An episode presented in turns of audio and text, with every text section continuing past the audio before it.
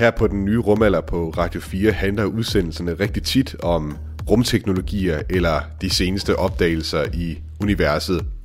Man kan jo godt sige, at programmet har rigeligt af hård tech og videnskabsstof. I dag bliver det en smule anderledes, for jeg er fascineret af de kunstnere, som bruger rummet og rumfart som deres motiv. Så i dag skal det handle om kunst om rummet og kunst i rummet. Senere så skal du også høre et interview, som jeg lavede med en dansk astrofysiker, som er taget til USA, hvor hun har modtaget det prestigefyldte Hubble Fellowship. Men først så kaster vi os altså over kunst i rummet. Og hvem bedre at tale med det emne om end den danske billedkunstner Christian von Hornslet, som måske for mange er mest kendt for at have fået opkaldt en landsby i Uganda efter sig. Men Christian von Hornslet har altså også lavet kunst om rummet, som du kan se, hvis du besøger DTU Space. Her kan du høre mit interview med Christian von Hornslet. Mit navn er Thomas Schumann. Velkommen til den nye rumalder. Discovery, go at throttle up. Zero G, and I feel fine. Capsule is turning around. Tranquility Base here. The Eagle has landed.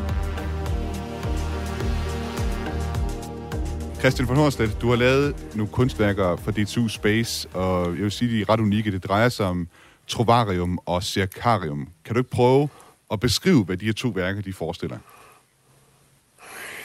Jo, øh, Circarium forestiller en, øh, en, plaka- eller hvad hedder det, en, en planet, og jeg er ikke sikker på, hvilken en det er, om det er Venus, tror jeg nok, der er.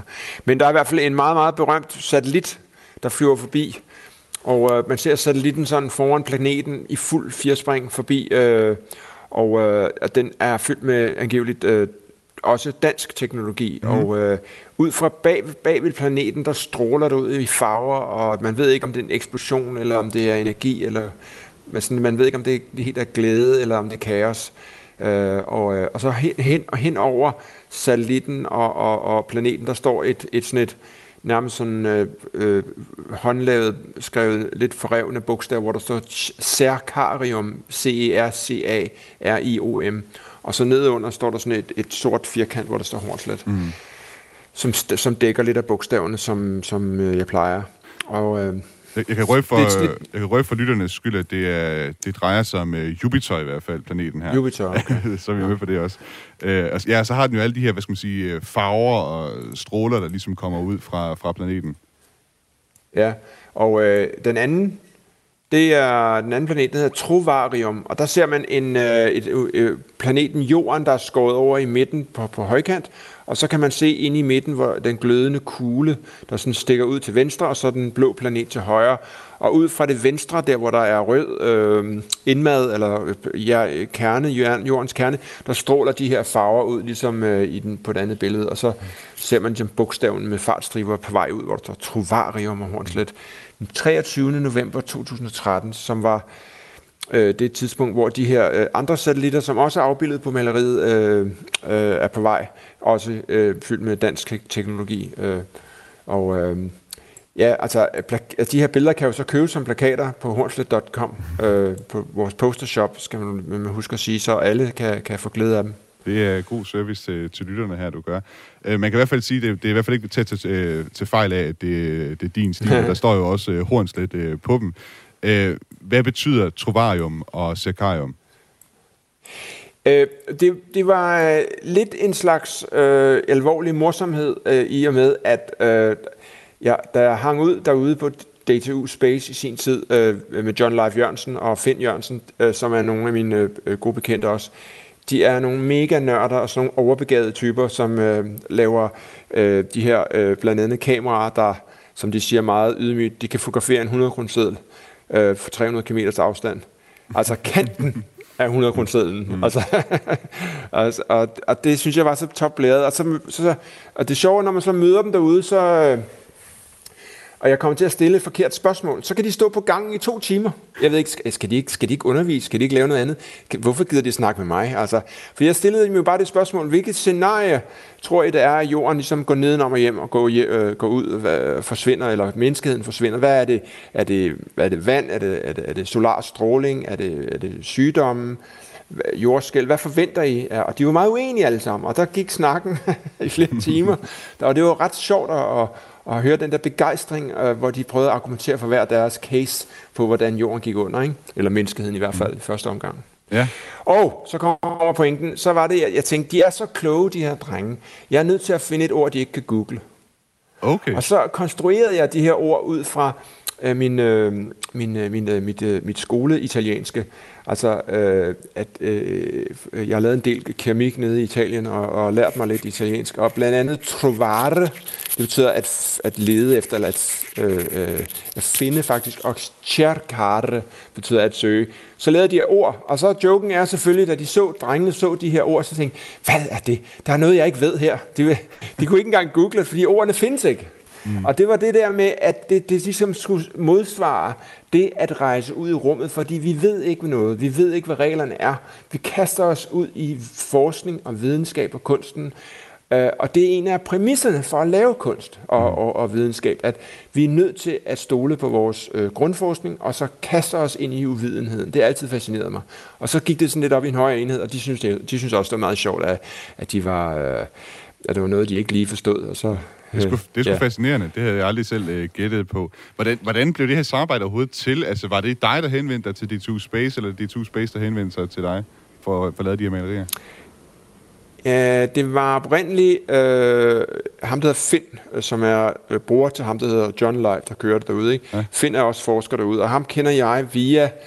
Øh, han er sådan en Ole Opfinder-type. Han har hjulpet mig med nogle meget komplicerede 12 12-cylindrede sportsvogne, som jeg skulle male engang. Og så mødte jeg ham via nogen, der kender nogen, og han, han, han kan altså lave alt. Altså han kan, han kan simpelthen skille en 12 cylindret Lamborghini-motor med lukkede øjne og samle den igen.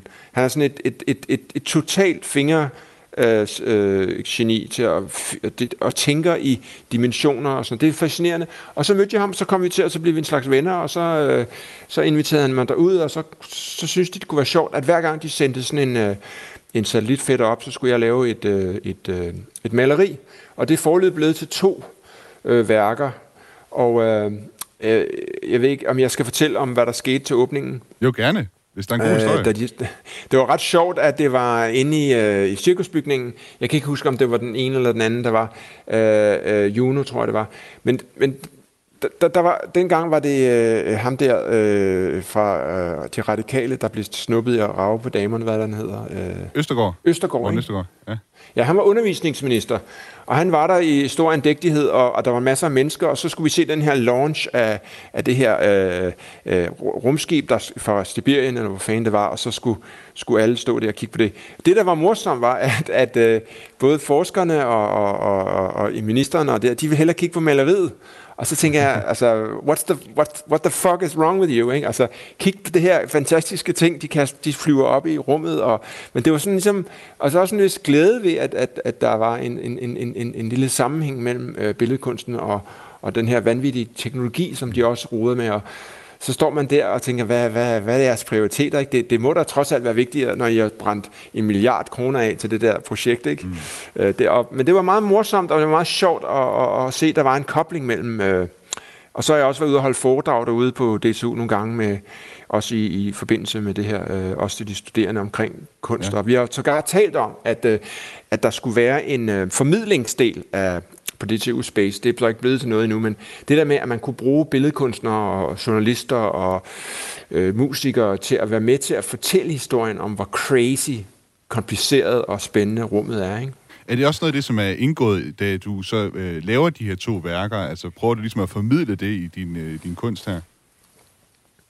Ja, altså jeg, har, jeg tror også, at måske lidt miljøskadet af, at min far er selv er, er, er pensioneret nu, forsker i, i, i medicin og virussygdomme og sådan noget. Og jeg har altid sådan været øh, fascineret af, at man, at, man, at man kan drage nogle ting ud af ingenting. Og på den måde ligner det også kunst. Og, og, og jeg, jeg, øh, senest har jeg lavet et samarbejde med, med Eske Villerslev, vores øh, verdensberømte geogenetiker, som du måske har set i fjernsynet også. Ja. Han har han og jeg, vi har lavet en stor skulptur af ham, hvor han står og nærmest som en superhelt bliver presset frem i, i landskabet i, i bronze i 3 meter højt, to, to tons. Den står op foran øh, skolen i, i, i Hørsholm. Og, og, og det handler netop om, at hvordan fanden kan vi gøre øh, det mere spændende for ungerne at, at, at se, Øh, at, at, Indiana Jones, altså øh, forskeren, er et nye held. Ikke, ikke, ikke Justin Bieber og, og, og, og, og Kardashians. Ikke et ondt ord om dem, men, men det kan jo være, at hvordan skal man få lukket børnene væk fra at være social media stjerner til at være ude i den rigtige fede virkelighed. Ikke? Altså, at, at science og kunst er det fedeste. Ikke?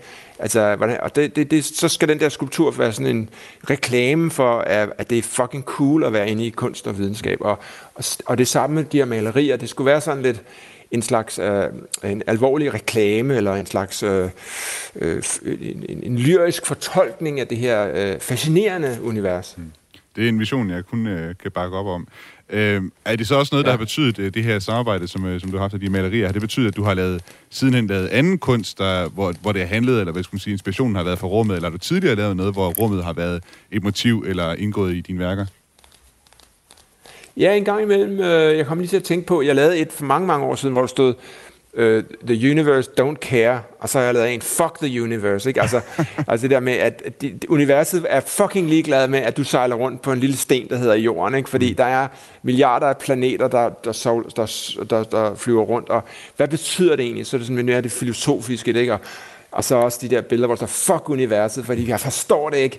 Jeg kommer ikke til at forstå det, og jeg kommer til at dø med ikke at forstå det. Men jeg, jeg leder efter svarene alligevel. Og det, det, øh, og jeg, jeg, du får mig ikke til at uh, tro på Gud og, og, og, og julemænd og sådan noget af den grund. Men jeg, jeg, jeg, jeg insisterer på, at der er et eller andet svar, uh, som vi kommer langsomt nærmere. Mm. Uh, og det er det, som uh, vi, må, uh, vi, må, vi, må, vi må hele tiden holde fast i, at videnskaben er er, er på en måde objektiv øh, i forhold til alle de andre politiske og religiøse og sociale, sociale øh, kontekster, vi opererer i. Ikke? Så, så du kan også se på corona her, at, at øh, de mest øh, åndssvage, skeptiske sø, sølvpapirshatte må erkende, at, at øh, hvis der ikke havde været vacciner, så havde det gået meget værre. Ikke? Mm. Det er en sjov øh, kontrast, kan man sige, mellem sådan det strengt objektive øh, i videnskaben og så kunstnerens øh, tilgang ikke, til, til sådan et emne her. Jeg ved ikke, om du prøvede at have reflekteret noget over. Jo, altså igen, det, det er, at, som jeg også har snakket med øh, John, John Leif, ude på DTU, at, at når, man, når man står foran sådan et hvidt lærred, så er det som et univers. Man, man aner ikke, hvad der skal ske. Man, man kaster sig ud i det, og så jeg vil ikke sammenligne det overhovedet med, med den tekniske og den øh, matematiske, og hvad de roder med fysik og sådan noget, men det er lidt følelsen af, at, at, øh, at man er står for det uendelige rum med milliarder af muligheder for at udtrykke sig eller gøre noget. Og den proces, tror jeg, er, er, er, er skide vigtig også for, for børn og skoleelever at, at prøve at, at, at kaste sig ind i en gang imellem, så det ikke hele bliver sådan noget øh, terminsprøver og Excel-ark. Altså man virkelig, men, men, men jeg kan jo høre fra forskningsmiljøet, at man, man ønsker ikke flere 12-tals personer øh, i skolen. Man ønsker folk, der har tosset, ikke? Man ønsker folk i gruppe 2, der kan, der kan tænke skævt. Altså der er der, der afprøver ting. Der er ikke noget facit, når man kommer ind på de der højere læreanstalter. Det er øh, hardcore science, og der, der kræver det altså nogle, nogle krøllede øh, type 2, øh, hvad hedder det, øh, autistiske mennesker engang imellem til at, at virkelig at, at, at, at skubbe til normaliteten. Og apropos det krøllede, så er du jo også øh, kendt for at have lavet en stjerneformet stålskulptur med DNA-prøver for 4.000 mennesker, som er blevet nedsænket i Marianergreven, et af de øh, dybeste steder her på, på jorden. En, en ret ekstrem øh, bedrift. Når du nu har hvad skal man sige, nedsænket sådan et kunstværk til det dybeste sted på jorden, så kunne jeg godt tænke mig at vide, kunne du også godt tænke dig på et tidspunkt så at få et kunstprojekt i rummet? Ja, altså, jeg tænker tit på det, det er, det, altså, om jeg kunne få noget med på nogle af de der satellitter, eller men jeg har ikke, jeg har ikke rigtig sådan fundet den rigtige, øh, jeg, har ikke, jeg har ikke fået, øh, jeg har ikke, øh, jeg, jeg har ikke mødt øh, Elon Musk til en kop kaffe endnu, så det, det er det, der er næste skridt her. Ja. Hvad Men jeg tror, hvis man får fat i ham, så tror jeg, han er skør nok til ja, det. Ja. Der er jo, øh, så vidt jeg ved, øh, den her japanske milliardær, Yusaku Maezawa, som øh, vil en tur rundt om månen, der har han tænkt sig at invitere otte kunstnere med. Det kan være, du kan komme i betragtning der. Jeg har meldt mig til. Du har jeg meldt dig til? fra dem. Okay. Øh, ja, ja, det, ja. Jeg var allerede med dengang, øh, så de åbnede ballet. Men jeg har ikke, jeg har ikke hørt en lyd fra Nej. dem. Jeg ved ikke, om det er om det, om det er kommet videre med det, eller hvad, hvad, hvad der sker. Så det, det var et, et, et, et sindssygt spændende projekt, hvis det, hvis det tager fat. Så, så helt klart. Har du gjort dig nogle tanker om, hvordan... Så skal man jo finde ud af, hvad der er... Ja, ja altså... Øh, det skulle selvfølgelig være en... Øh, det, det, som var sjovt med, med DNA-stjernen, som i øvrigt står på, øh, på gaden i Vejle nu, der er jo lavet to af dem. En, der står på gaden, og en i Vejle på kommunen, og så en, der står på bunden af havet. Og den i Vejle skal jo ligesom være den, der er myten, hvor man ser den, så tænker man, Åh, hvad er det, der er noget med en anden stjerne, og hvad er nu det for noget, og hvad er, hvad er uh, uh, uh, Og selve stjernen er formet ud fra en, øh, en, en, en, en idé om, den skal være det der med et fint ord hedder non-deterministisk og non-periodisk. Det vil sige, den har en geometri, som jeg, af, som jeg så vidt muligt afviger en hver form for læsning. Øh, den har ikke nogen symmetri, den har ikke nogen periodisk gentagelser, og, og, og, og ideen er selvfølgelig, at øh, vi ved enormt meget om stenaldermanden. Øh, han vidste ikke så meget om sig selv.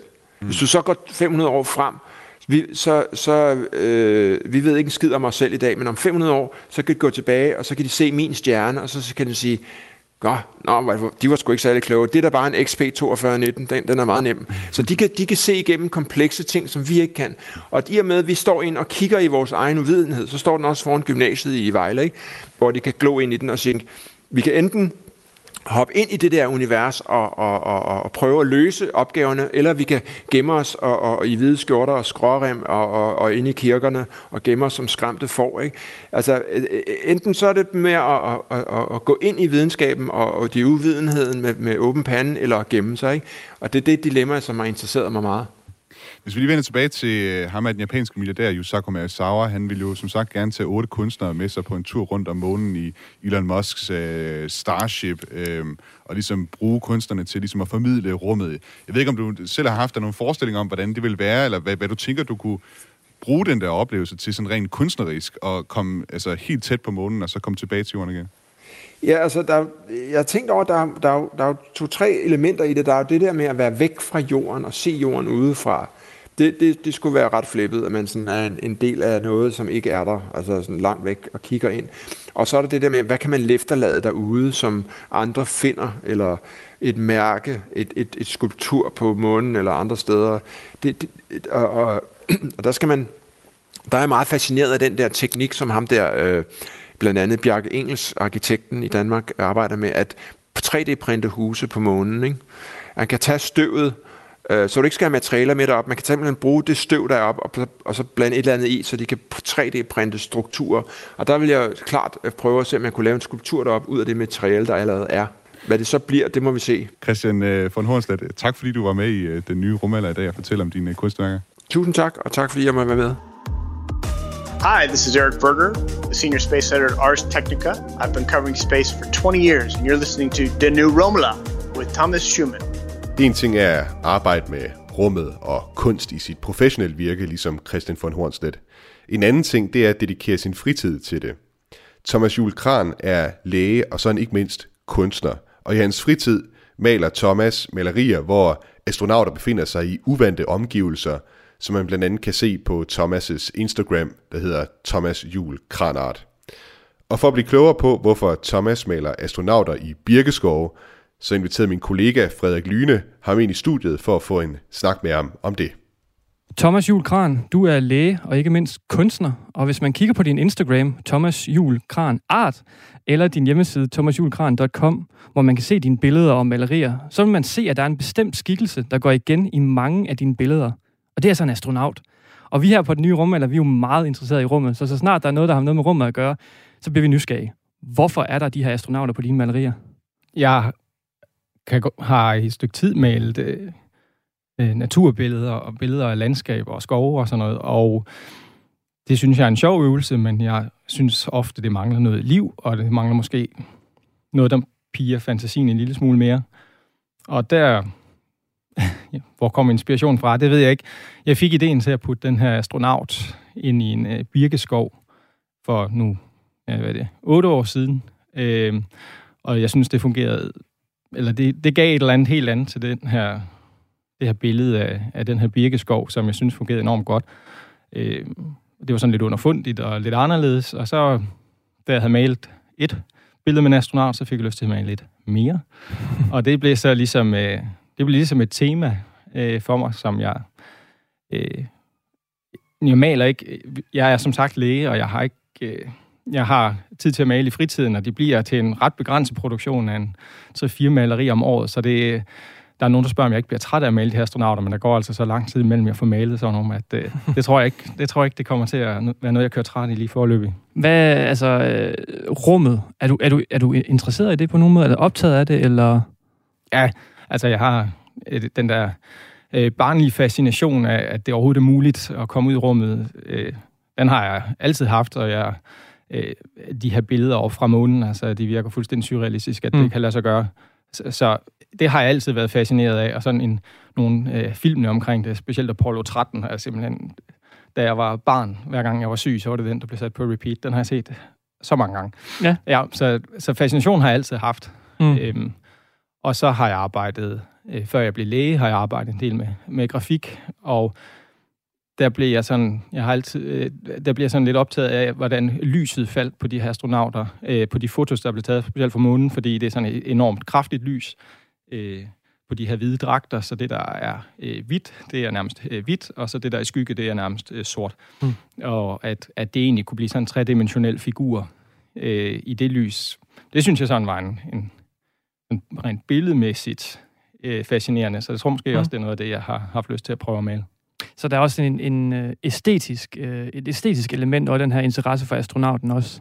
Ja, det, det tror jeg faktisk måske, det var der, det startede. Mm. Mm. Øh, det her med, at nærmest to farver, det kunne lave en tredimensionel figur med indtryk af altså sort og hvid, at det kunne give en sådan rummelig fornemmelse. Og så, altså, jeg har også, jeg har udviklet mig sådan rent teknisk i de år, jeg har malet. I starten tror jeg også, det var måske en, en lidt nemmere måde at introducere noget liv og en figur til et, et landskabsmaleri. Men så, som man udvikler sig, så bliver det også spændende med, hvordan man sådan kan arbejde med lys, der reflekterer sig op på dragten, og fordi det er en hvid dragt, så tager den farve efter øh, det lys, den, eller det, hvad, den nu, hvad den nu genspejler lyset Mm. op på dragten. Så det tror jeg, det er sådan noget, der er kommet med videre. Ja. Ja. Og hvis vi lige skulle dykke ned i øh, nogle af dine malerier. Du nævnte blandt andet lige før, da jeg spurgte ind til, øh, hvorfor du maler en astronaut, det her med birketræer og det her birk-billede her. Ja. Øhm, vil du ikke bare lige kort beskrive for vores lyttere øh, billedet birk? Jo. Altså, øh, Birk var specielt i med, det var det første. Øhm, i, I stil for, tilstræber jeg realisme. Altså, jeg vil gerne have, at det ser så realistisk ud, som min, mine evner nu øh, rækker til. Øh, I Birk, det er en, øh, en, en birkeskov, hvor der står en masse øh, birkestammer og, og så øh, lidt sne og sådan et vinterlandskab. Og øh, de kaster nogle skygger, de her birketræer, ind midt i den her øh, birkeskov. Der står der en, øh, en astronaut og, og kigger frem for sig. Mm. Yes. Og det er, det er simpelthen bare, det, det er billedet. Det er det, der er billedet. Ja. Yes. Og, og inspirationen bag, bare lige, er der, er der noget der? Altså, jeg har...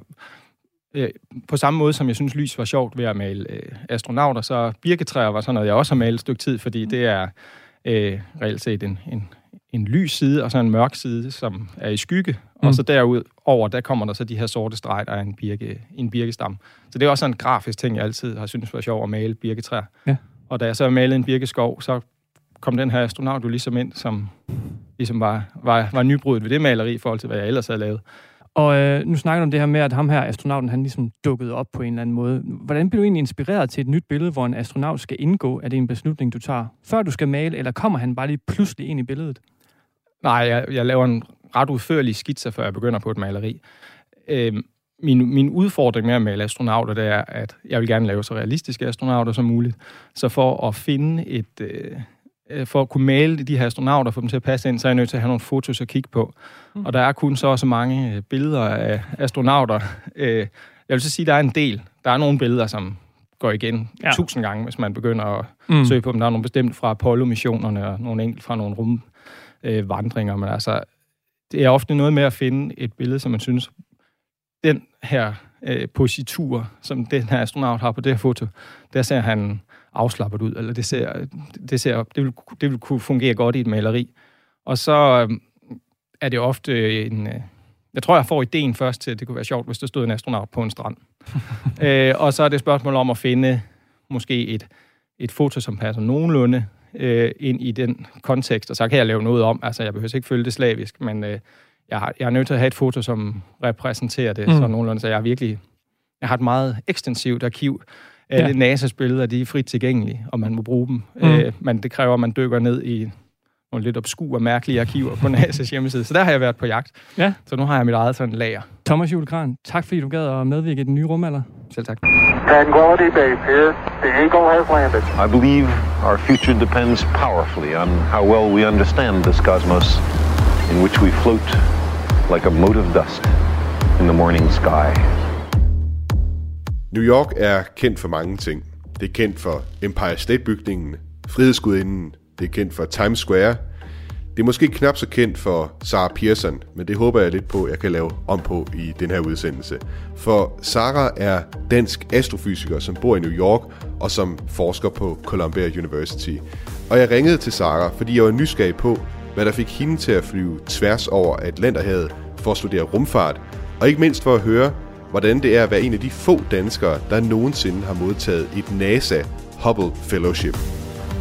Discovery, go at throttle up. Zero G, and I feel fine. Capsule is turning around. Tranquility Base here. The Eagle has landed. Sarah Persson, du er, har en bachelorgrad i fysik fra Københavns Universitet. Du er kandidat og Ph.D. i uh, astronomi ved Columbia University. Og så har, er du PT øh, hos NASA's Hubble Fellowship, hvor du studerer galaksedynamik og Mælkevejens galaktiske bjælke. Det kan være lige, Sarah, til at starte med øh, allerførst, øh, vi skal have rundet, hvordan du i det hele taget blev interesseret i rummet.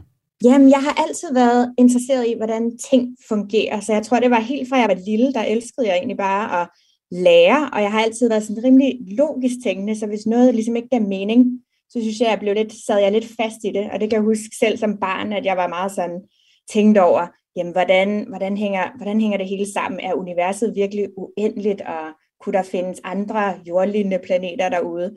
Øhm, så jeg har simpelthen altid haft lidt en interesse for øh, naturvidenskab, men også bare at lære generelt. Mm-hmm. Og du har så fået det her NASA Hubble Fellowship. Øh, det lyder jo meget, meget fornemt. Jeg ved ikke, hvordan øh, rangerer man det inden for sådan øh, den øh, branche, du er inden for, altså blandt astronomer? Hvad vil det sige at få sådan et NASA Hubble Fellowship?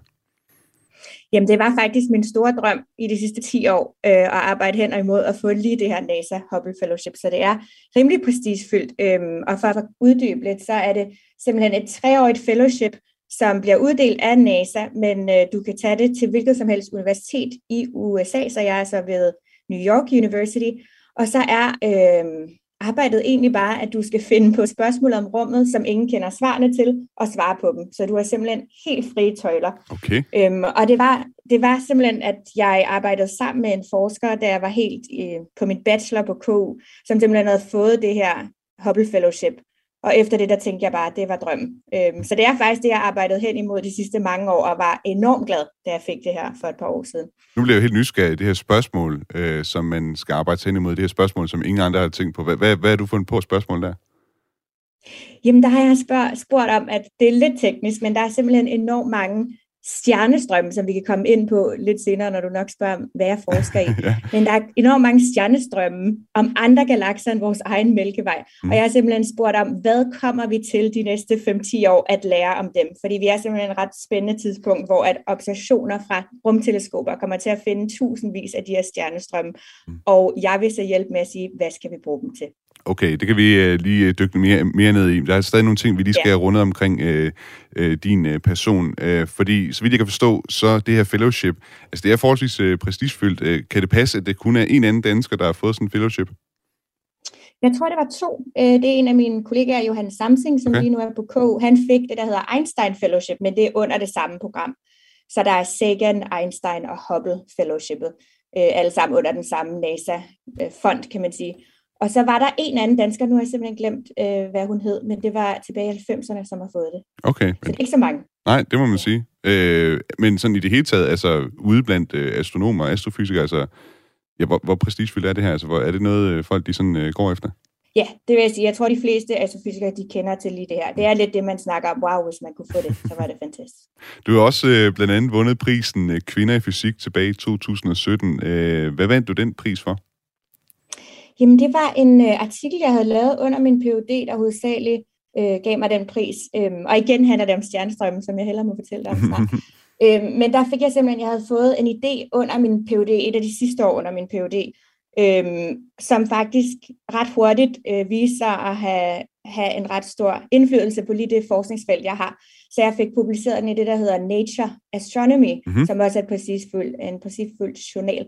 Øhm, så det var hovedsageligt derfor, jeg tror, at jeg blev nomineret til prisen, øh, men så sagde de også, at det var på grund af al den øh, formidling, jeg har lavet under min PhD, at jeg simpelthen Øhm, samtidig med, at jeg har forsket, har jeg også gået enormt meget op i at formidle astrofysik til omverdenen. Så det var lidt en blanding for begge de to, øh, de to ting. Hvad rangerer højst, øh, den her pris eller dit fellowship? Det er fellowshipet. det er simpelthen verdenskendt. og så bliver vi simpelthen nødt til, vi bliver simpelthen nødt til at dykke ned i, hvad, hvad, hvad det så er for de her spørgsmål, og hvad skal man sige, den mulighed, du har fået øh, for at forske øh, med det her fellowship. Du siger, det handler om stjernestrømmen. De dannes, øh, så vidt jeg kan forstå, når klumper af stjerner bliver revet i stykker af tidvandskræfter i galakser. Kan du prøve at forklare, hvad, hvad, hvad vil det sige, tidvandskræfter i galakser, øh, at det simpelthen kan øh, danne de her stjernestrømme? Ja, lige præcis. Så jeg har nogle forskellige forskningsfelter, og blandt andet så er det så stjernestrøm. Så hvis vi lige spoler lidt tilbage, så den måde galakser, som vores egen mælkevej, de vokser på, det er faktisk ved, at der falder mindre galakser ind i de større galakser øh, i universet. Og det er simpelthen sket gennem de sidste mange, mange, mange milliarder år, at mindre systemer vokser sig større ved at spise andre okay. galakser. Ja. Øh, og det er simpelthen bare tyngdekraften, der får ting til at falde hen imod hinanden. Men når det sker, så som du siger, så er det ikke lige præcis, at man bare opslører en galakse, at den rører lige ind i centrum af den anden galakse. Men det, der egentlig sker, det er, at de galakser, som bliver opslugt af en større galakse, de vil begynde at bevæge sig i baner rundt om den galakse. Så en analogi, jeg godt kan lide at lave, det er, at for eksempel i solsystemet, den måde, vi kan veje solen på, det er faktisk ved at kigge på planeternes baner rundt mm. om solen. Og man kan så tænke lidt på samme måde med de her klumper øh, af andre galakser eller andre stjerner, der bevæger sig rundt om vores egen galakse, kan man så faktisk bruge til at veje hele galaksen, fordi mm. vi kan se deres stjernebaner. Øhm, men det, der så sker, det er, at fordi at hele den galakse, hvis vi nu tager Vælgevejen, øhm, den vil simpelthen have en indflydelse på den klump af stjerner, der falder ind i galaksen. Og de bliver så revet ud i de her tynde øh, strømme, der hedder stjernestrømme, stellar streams på engelsk. Øhm, og den, de vil bevæge sig, de her stjerner, der bliver revet ud af selve systemet, fordi de kan mærke tyngdekraften fra den klump, de faldt ind i, men de kan også mærke tyngdekraften fra hele den galakse, de bevæger sig rundt om. Og der vil være nogle bestemte lokationer i rummet, eller det vi kalder phase space, som både handler om ens hastighed og ens position, øh, hvor de her stjerner kan undslippe den galakse, de faktisk først faldt ind med, og så bare begynde at bevæge sig i baner rundt om den større galakse. Mm-hmm. Og det, der er specielt ved dem, det er, at de så faktisk i mange, mange, mange milliarder år bevæger sig sammen rundt i de her tynde stjernestrømme, Øhm, og så viser det sig så, at formen på de her stjernestrømme, og hvor lange de er, hvor brede de er, hvordan de, øhm, hvordan de ser ud øhm, på himlen, det kan fortælle os noget om, hvad der findes i den større galakse, som har okay. været i stykker. Som for eksempel kunne være alt det mørke stof, ja. som vi tror skulle være rundt om galaksen. Så, så hvis jeg forstår det rigtigt, altså man kan simpelthen kigge på de her stjernestrømme og så sige, at de bevæger sig på den og den måde, og ud fra det, og de, og de, må bevæge sig, de må bevæge sig på den måde, på grund af tyngdekraften i øh, for eksempel Mælkevejen, ikke? Og så på den baggrund kan vi simpelthen sige noget om, om Mælkevejen, hvordan den ser ud, og hvor meget den vejer, og hvordan der er fordeling af, af for eksempel mørkstof. Er det rigtigt forstået? Helt rigtigt okay. forstået. Og så er det netop det med, at analogien der til planeterne rundt om, øh, om solen, så er det, at det, der er specielt ved dem, det er, at vi faktisk ser flere tusinder af stjerner, der er på samme baner, og det gør det bare nemmere rent at håndtere dem statistisk set, fordi du okay. ved, at de nogenlunde bevæger sig ja. på samme måde. Ja, for udfordringen er vel også... Gratis får lidt nogle... Oh, undskyld. Ja, det er helt Jeg tænker bare, udfordringen er vel også det her med, at vi befinder os jo øh, Øh, øh, man kan sige, sådan en galakse som Mælkevejen, det er jo lidt ligesom en pandekage, ikke? og vi befinder os inde midt i pandekagen. Det er lidt svært for os at, at sådan se øh, vores galakse opfra, så derfor så bliver vi nødt til at kigge ud på nogle andre ting, der ligesom fiser rundt, øh, altså, sådan, altså fiser rundt om, om, om, om Mælkevejen, så at sige, og så på den baggrund danner os et, et bedre billede af, hvordan øh, Mælkevejen ser ud. Lige præcis, det er derfor stjernestrømmene er så fede, synes jeg, fordi som du siger, så bor vi netop nede i spiralskiven, øhm, som folk måske har set af andre galakser. Og du har helt ret, vi kan ikke ligesom tage ud af vores egen skive og sende teleskoper så langt væk, at vi kan tage et billede af vores egen galakse og ligesom se, hvordan det hele foregår. Øh, men det vi så kan, det er at kigge ud og se stjernestrømmen, som bevæger sig på meget større afstand rundt om centrum af vores galakse, end vi for eksempel gør her i solens bane rundt om galaksen. Og det kan så fortælle os om noget øh, hvor, hvor meget for eksempel øh, vores galakse vejer, og også hvordan stoffet fordeler sig i vores galakse. Og nu skal jeg lige have sagt, at selvom vi kunne tage ud af vores egen galakse, ville vi selvfølgelig ikke kunne tage et billede af det mørke stof, for det, det er der ingen, der kan. Det er stadig øh, ukendt, og det er ikke rigtig noget, der dukker op i teleskoperne, når man kigger, i hvert fald det her mørkstof. Det er derfor, det bliver kaldt øh, mørkstof, så vidt jeg forstår i hvert fald. Øhm, Ja. de, de her galakser, der sådan, altså, kolliderer også, altså, og de her stjernestrømme, er det også noget af det, som, altså, det er vel også noget af det, der skaber den dynamik, der er i galaksen, noget, der er med til at skabe øh, nye stjerner i det hele taget, og på den måde måske også noget, som kan forklare, hvorfor vi er her i det hele taget. Ja, øhm, så jeg, et af mine andre forskningsfelter, det er nemlig kolliderende galakser på andre planer også, hvor det faktisk bare er små galakser, der støder sammen med hinanden. Så det, jeg talte om lige før, det er, når en meget, meget mindre galakse, eller bare en klump af stjerner bevæger sig rundt om en kolossal galakse. Øh, men der er simpelthen også enormt mange interessante processer, der sker, når galakser bare støder sammen med hinanden generelt. Og det er, at stjernerne, de rammer ligesom ikke hinanden. Der er enormt meget mere øh, tomt rum, eller hvad man siger, mellem stjernerne, end selve størrelsen af stjernerne. Så det er faktisk statistisk set meget usandsynligt, at stjerner rammer hinanden, når to galakser kolliderer. Men som du siger, øh, så kan der ske interessante ting, når for eksempel gassen øh, interagerer med hinanden. For gassen vil simpelthen kollideres og blive sammentrykket, når, når galakserne støder sammen, og det kan man så det kan få sig nogle chok, og det kan også danne nye stjerner. Så lige vores egen sol tror jeg ikke er dannet på grund af øh, en galakse sammenstød, fordi stjerner kan også godt bare danne af sig selv i galakser, men det kan, det kan lave de her starbursts, hvor at enormt mange nye stjerner bliver dannet, når noget støder sammen. Og så er det også sjovt, at de her lidt mindre galakser, som falder ind i Mælkevejen, når de flyver igennem skiven af selve vores galakse, så har du helt ret, så kan der ske de her øh, shocks, og man kan få nye øh, stjerner, der dannes. Mm. Den her forskning, du laver, øh, hvordan gør du helt konkret det? Altså, hvad, hvad er det for noget øh, data? Hvor, hvor får du det? Er det rumteleskoper og sådan noget, du bruger, benytter dig af? Nu, nu er det jo NASA øh, Hubble Fellowship, du bruger. Er det, er det Hubble-teleskopet, du øh, anvender her? Jeg har faktisk personligt aldrig brugt Hubble-teleskopet, mm. så jeg er det, man kalder, jeg vil kalde computational astrophysicist, det kunne også være teoretisk astrofysiker, øh, men jeg er lidt ind, imellem, kan man sige, observationel og teori fordi at jeg faktisk altid sammenligner med virkeligheden. Så der findes nogle teoretiske astrofysikere, der nærmest bare laver pen and paper ud, øh, udregninger og derivations. Det ved jeg faktisk ikke engang, man, hvordan man siger på det. Afledninger går øhm, fra, ja. Af, afledninger, okay. Måske. Ja, og der er jeg ligesom, jeg er lidt en blanding. Jeg bruger computersimuleringer til at sammenligne med virkeligheden. Så jeg arbejder tit sammen med folk, som tager observationer, og så kan jeg lave min computer øh, simuleringer af. For eksempel, hvis jeg nu putter en bestemt mængde mørk stof i, om en galakse som vores mælkevej, og jeg tager en klump stjerner og spoler som nu er en stjernestrøm, og spoler tiden tilbage ved hjælp af tyngdekraften i min computer, så er det det, der er bestemt ved stjernestrøm for eksempel, det er, at vi ved, at de, alle de stjerner, jeg nu ser i en lang strøm, de skulle på et tidspunkt alle sammen have været i den samme klump. Mm-hmm. Så hvis jeg spoler tiden tilbage i min computer, så skulle de gerne ende op lige præcis det samme sted. Så det er et, et eksempel på, hvordan jeg kan vide, om jeg lidt har ramt rigtigt i min gæt Øh, for så kunne jeg for eksempel putte meget mere eller meget mindre mørk stof ind i den galakse i min computer. Øhm, og der, hvor jeg så er lidt en mellemting, det er, at jeg altid så sammenligner med, men hey, hvad ser vi faktisk i de rigtige øh, teleskopbilleder? Så jeg bruger faktisk en, en blanding af både teleskoper øhm, fra jorden, men også for eksempel Gaia Space Telescope har jeg brugt i noget forskning. Mm. Øhm, og så kommer der rigtig mange nye spændende teleskoper også i den nærmeste fremtid. Og, og det, det, det forskning, du laver der, så hvordan, øh, hvordan bliver det anvendt? Af mennesker. Af mennesker, ja. ja. Men, altså, jeg tænker, ja, men for... det er nemlig altid et sjovt ja, spørgsmål, ja, ja. fordi min, øhm, min motivation har simpelthen altid bare været nysgerrighed. Så jeg har ikke, nu skal jeg passe på, hvad jeg siger, men jeg har ikke det der drive til sådan, hey, hvad kan jeg finde ud af, som vi mennesker kan bruge til noget? Jeg tror altid, mit drive har simpelthen været sådan, wow, hvor er det vildt, at vi mennesker, som er her i så kort tid i forhold til universets historie, faktisk kan kigge op på nogle stjerner og se noget lys, analysere det og finde ud af så virkelig fantastisk meget om det univers, øh, vi lever i. Så jeg er simpelthen drevet bare af nysgerrigheden for, hvordan fungerer naturen. Så det er helt klart min egen motivation for at være fuldkommen ærlig. Mm. Men det, der er så fedt ved forskning tit, det er jo, at mange af de revolutionerende opdagelser, vi har haft som menneskehed, faktisk er kommet ud af grundforskning. Mm.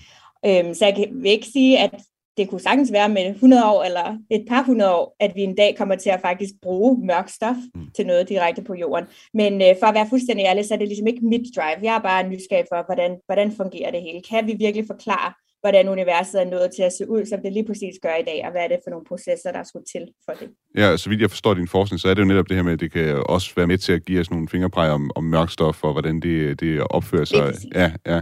Og hvad, mørk stof, for dem, der måske ikke kender det, altså det, det hedder mørk stof, fordi vi ikke rigtig ved, hvad, hvad det er nødvendigvis, men altså der er nogen, der spekulerer i, at det kan være en eller anden form for partikel, øh, et stof, som altså, vi simpelthen ikke kender. Hvad, hvad er det for nogle teorier, der er om, hvad det kunne være?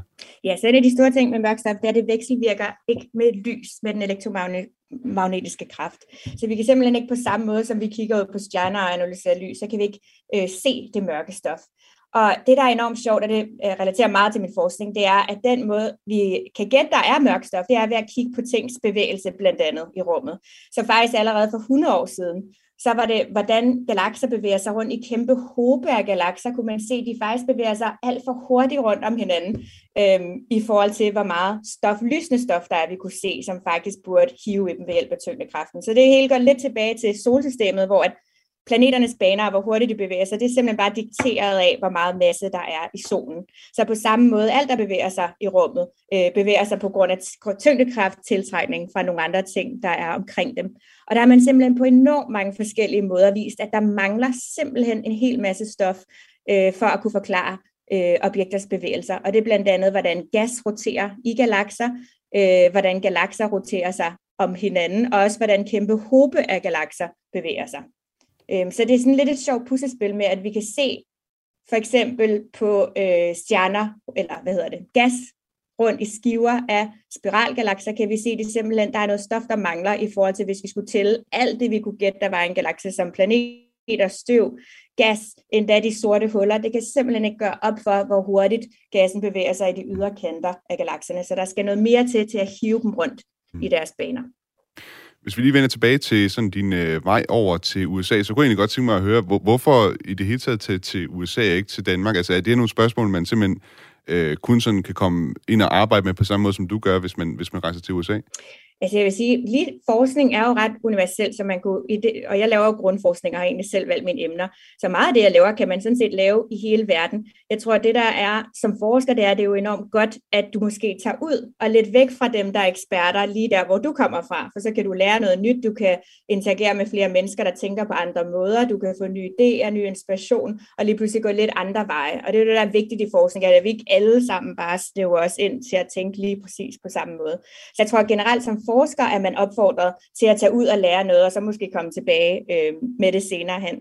Så min egen, øh, jeg kan faktisk en helt plat øh, fun fact, at jeg kan huske, at jeg på min MySpace, hvis nogen havde det, de gamle nok til at have MySpace. Det tror jeg, jeg havde engang. Så var jeg som, ja, det var fedt. Så kan jeg huske, at jeg som 16-årig skrev derinde på min MySpace, at min drøm var at arbejde for NASA, men det var ikke mere konkret af, at, end at jeg synes, rummet var enormt spændende. Øhm, og så under min bachelor på KU, der var det, det var altså, jeg sige, næsten lidt tilfældigt. Det var bare, at jeg mødte nogle bestemte forskere og blev inviteret til at lave en sommer, et sommerforskningsprojekt over på Santa Cruz, eller University of California Santa Cruz, øh, og året efter på MIT, Massachusetts Institute for Technology, over tæt på Boston. Øhm, og der mødte jeg simpelthen en masse amerikanske forskere, hende min vejleder havde så det her NASA Hubble Fellowship, Øhm, og de fik mig bare lidt til at indse, at det kunne være enormt fedt, både for mit liv og min karriere, at prøve at søge ind på PhD'er i USA. Så det var lidt en blanding af, jeg tror, jeg havde den der drøm om at prøve at bo i USA, og så samtidig er det også lidt et tilfælde af, hvem man lige møder, der inspirerer en. Er du så blevet så glad for at forske over i USA, at du øh, måske slet ikke øh, vender tilbage til Danmark igen? Ja, mit mål er faktisk, at jeg gerne vil tilbage til Danmark en dag. Men øh, i astrofysik, der er det sådan set lidt svært, hvis man har kun et sted, man gerne vil tilbage, fordi der er meget få faste forskningsstillinger øh, i verden, kan man sige. Så hvis du har et lidt bredere spektrum af, hvor du gerne vil ende op, så er det selvfølgelig nemmere. Men min drøm er faktisk stadig at komme tilbage til KU som professor en dag. Jeg ved også, at du har et andet øh, mål med dit virke som astrofysiker. Det er ikke kun sådan den her øh, forskning, du øh, bedriver. Det handler også om øh, formidling. Øh, I 2017 der har du lanceret din egen YouTube-kanal Space with Sarah, hvor du har svaret på de spørgsmål, som du oftest bliver stillet, når folk de fortæller, eller når du fortæller folk, at du er astrofysiker. I den seneste, øh, den, den seneste øh, video, du har lavet, den, øh, den er fra tre år siden. Hvorfor startede du en øh, YouTube-kanal? Jamen, det er der faktisk øh, mange forskellige grunde til. Så jeg har virkelig en kærlighed for formidling. Så jeg tror, rent egoistisk set, så elsker jeg storytelling generelt. Altså jeg elsker, når man kan tage noget komplekst og fortælle en historie og gøre det interessant for flere mennesker, og ligesom gøre noget komplekst øh, visuelt stimulerende og også håndgribeligt. Så jeg tror, jeg har en kærlighed for formidling, og især har jeg kunne mærke det, når man for eksempel møder nogle folk, som, som siger, gud, rummet, ej, det er alt for svært, og matematik, det kunne jeg aldrig lide. Men hvor, man, hvor jeg virkelig kan opdage, at hvis du møder folk, hvor de er, og som formidler ikke begynder at bruge alt muligt, øh, alle mulige ord, som alt for tekniske, som man aldrig ville have hørt, hvis man nu studerede astrofysik, så var det faktisk rigtig tit, at folk synes det var enormt spændende, når man ligesom forklarede det på en lidt mere håndgribelig måde. Så jeg tror, ja, egoistisk set, så har jeg bare en enormt stort, får jeg et enormt stort kick ud af at undervise folk. Og så tror jeg samtidig, at jeg har lidt et, også et drive fra og lidt at kunne se, at at igennem livet, så er det tit de emner, folk ender med at synes er sjove. Det afhænger lidt af, hvem de har mødt, hvem der har været deres underviser, hvad, hvad passion de har haft. Øhm, så jeg tror bare, jeg har, har haft lyst til at dele min passion for øh, naturvidenskab øh, med en bredere befolkning, og en, en, især måske ramme folk, som ikke engang selv vidste, de synes, det var spændende, fordi det måske altid er blevet formidlet øh, på et alt for højt niveau, eller bare, du ved, ikke særlig pædagogisk eller empatisk. Så det var mit drive bag øh, ved at lave den her YouTube-kanal, øh, at mm. simpelthen vise den brede befolkning, at jeg tror, at næsten alle vil synes, rummet er spændende, hvis det bliver forklaret på en ordentlig måde. Jeg kender godt selv øh, følelsen af, at man øh, fortæller og kan være begejstret over sådan de her altså, hvor fantastisk og hvor, hvor eksotisk et eller andet sted øh, universet er, og de her størrelser. Jeg havde en samtale med, med en her på, øh, på, på radioen her den anden dag, der handlede om, øh, om, om stjerner og neutronstjerner, og også hvad neutronstjerner er for en, for en størrelse. Øh, den der følelse af ligesom at, at begejstre nogen, er det, er det sådan noget, der driver dig i forhold til at formidle og se det i, nærmest i folks øjne? Ja, helt klart. Øhm, og så hjælper det mig også som forsker faktisk at tage et skridt tilbage, fordi når jeg som forsker sidder og forsker, så er det jo rigtig tit, jeg nørkler med matematik eller statistik eller programmering. Det er jo, øhm, og den her formidling, det giver mig lidt det giver mig lidt muligheden for at tage et skridt tilbage, og også huske, hvorfor jeg selv synes, det er så spændende. Så jeg tror også, man bliver endda bedre øh, forsker af det, fordi du netop kan lidt se det større billede, og måske også blive bedre til at inspirere andre, og netop lære at fortælle den historie selv. Når du forsker, skal du jo skrive dine resultater op i en videnskabelig journal, og der er selvfølgelig enormt meget det, vi kalder jargon af ord, som man kun bruger, hvis man er specialist i lige det her felt. Men jeg synes faktisk, jeg er blevet bedre forsker af at have lavet formidling, fordi jeg netop måske tager et skridt længere tilbage i at tænke lidt over, hvordan fortæller jeg den her historie på den mest spændende måde. Om det så er mit nye forskningsresultat, eller om det er at formidle det til en, en øh, gymnasieklasse, jeg nu øh, holder foredrag for. Og, og hvad er du kommet frem til i forhold til, hvordan man gør det med, på den mest spændende måde? Hvad, har du nogle øh, tricks? Jamen, ja, altså det er, jeg synes, det er svært. Jeg prøver altså at sammenligne det som, at det er som at tale et andet sprog. Der er nogen, øh, der siger sådan, ej, så skal man dumb it down, og det er dybt imod, fordi det er faktisk ikke at dumb it down overhovedet, det er at tale et andet sprog. Så det er, når jeg møder en kollega, der er ekspert i lige præcis det, jeg laver, så er det faktisk nemmere tit at tale om de her ting, fordi vi har så mange, vi er tuned helt ind i, hvordan den anden tænker. Så faktisk, når jeg skal formidle det til en bredere befolkning, så er det tit, at min, det føles i hjernen, som om nu skal jeg til at tale svensk, fordi jeg plejer, jeg plejer at bo i Sverige som lille. Det føles som den samme del af hjernen, der bliver brugt, når man skal tale et andet sprog. Så jeg, det jeg prøver at sige, det er, at jeg synes, empati er noget af det vigtigste. Du skal simpelthen finde ud af, hvordan rammer du den, du taler med niveau. Og det kan være svært, for hvis du starter alt for lavt, så kan der også være nogen, der synes, det er nedladende jo. Så jeg tror, det handler lidt om, et trick, jeg også har lært, du skal aldrig spørge nogen, har du hørt om det her? Fordi der kan folk blive lidt paniske og bare sige ja. Så egentlig bare start ud øh, på et niveau, som du synes, hvis jeg aldrig havde hørt om det her, antag, at din audience, eller hvad man siger, dit publikum, er enormt intelligent, men at de selvfølgelig ikke kender de her termer og den tankegang, du har brugt 15 år på at blive ekspert i. Så jeg tror, øh, det ord, jeg vil bruge til at opsummere, er egentlig empati. At du simpelthen prøver at se, hvor er mit publikum henne lige nu. Og hvis du aldrig havde selv hørt om det her, hvor vil du gerne kunne tænke dig, at øh, det skulle starte? Du var selv lidt inde på det før. Altså, man kan sige, der er jo tit, øh, det er måske særligt politikere og journalister som mig selv, som kan komme til at stille det her spørgsmål. Hvad skal vi bruge det til? Øh, I det hele taget, sådan noget øh, forskning her i, i det hele taget, ikke? Og måske have sådan et, et, et syn på, øh, jamen, hvad er sådan den umiddelbare nytte, man kan få ud af det ene og det andet. Hvad, jeg tænker i forhold til, altså, det, det er måske igen sådan en, en, en indstilling, som politikere og journalister kan have. Oplever du, at, at det er sådan, når du er ude at formidle det her til, til unge og andre, oplever du, at det er, det også er med den, de, øh, hvad skal man sige, det, det spørgsmål, de har som det første, eller er det noget andet, der ligesom øh, driver deres nysgerrighed?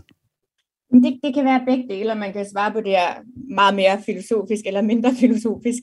Men jeg tror, det jeg gør for eksempel, når jeg er ude i gymnasieklasser, der prøver jeg at lidt have den indstilling er også at vise nogen, at din passion det i livet, der får tiden til at flyve afsted for dig. Og der er det simpelthen for mig, at jeg elsker at studere rummet og lære mere om rummet. Det kan du få til at blive din karriere, hvis du øh, gør dig umage og vil. Ikke? Så jeg tror, jeg har, det er selvfølgelig lidt mere, hvad kan man bruge det til, når jeg er ude og formidle. Det er måske at se, du kan simpelthen finde en passion om noget og lære vanvittigt meget, og at det bliver enormt spændende, og du kan få en karriere, der er enormt stimulerende. Så det kunne være meget specifikt for, hvad min formidling kan bruges til. Ikke? Ligesom at inspirere unge til at tænke, det behøver ikke at være rummet, men til at tænke sådan, gud, hvad er der af muligheder derude, som vi kan beskæftige os med. Øhm, men så kan man så gå helt filosofisk og tænke os, hvad er det ligesom, der gør det interessant at være menneske? Og der tror jeg da godt, vi kan blive enige om, at det ville være kedeligt at være menneske, hvis der slet ikke fandtes kunst eller naturvidenskab eller dybere tanker om udforskning. Så jeg tror, det der altid har fascineret mig med menneskeheden, det er, at vi ligesom stiller spørgsmål, vi ikke behøver at stille for vores direkte overlevelse, men det faktisk på længere sigt driver os fremad. Så det vender lidt tilbage til, hvad du spurgte om tidligere, ikke? at der ud af grundforskning jo sagtens skal komme fuldstændig revolutionerende ting, og det har der øh, fra grundforskning. Sara Persson, tak fordi du var med i øh, den nye rumalder i dag. Jamen, det var en fornøjelse. Tak fordi I ville have mig. A ship like no other, its place in history secured. The space shuttle pulls into port for the last time. Its voyage at an end. Den nye rumalder var i dag tilrettelagt af Frederik Lyne, redaktør af Camilla Høje Eggers. Mit navn er Thomas Schumann. Musikken, du har hørt undervejs, er lavet af T-Shirt Starfish. Hvis du kunne tænke dig at høre tidligere udsendelser af den nye rumalder, så kan du finde dem på Radio 4's app. Hvis du har tænkt dig at skrive ind til mig på redaktionen, så skriv til den nye rumalder, radio4.dk. Indtil vi høres ved igen. Ad Astra.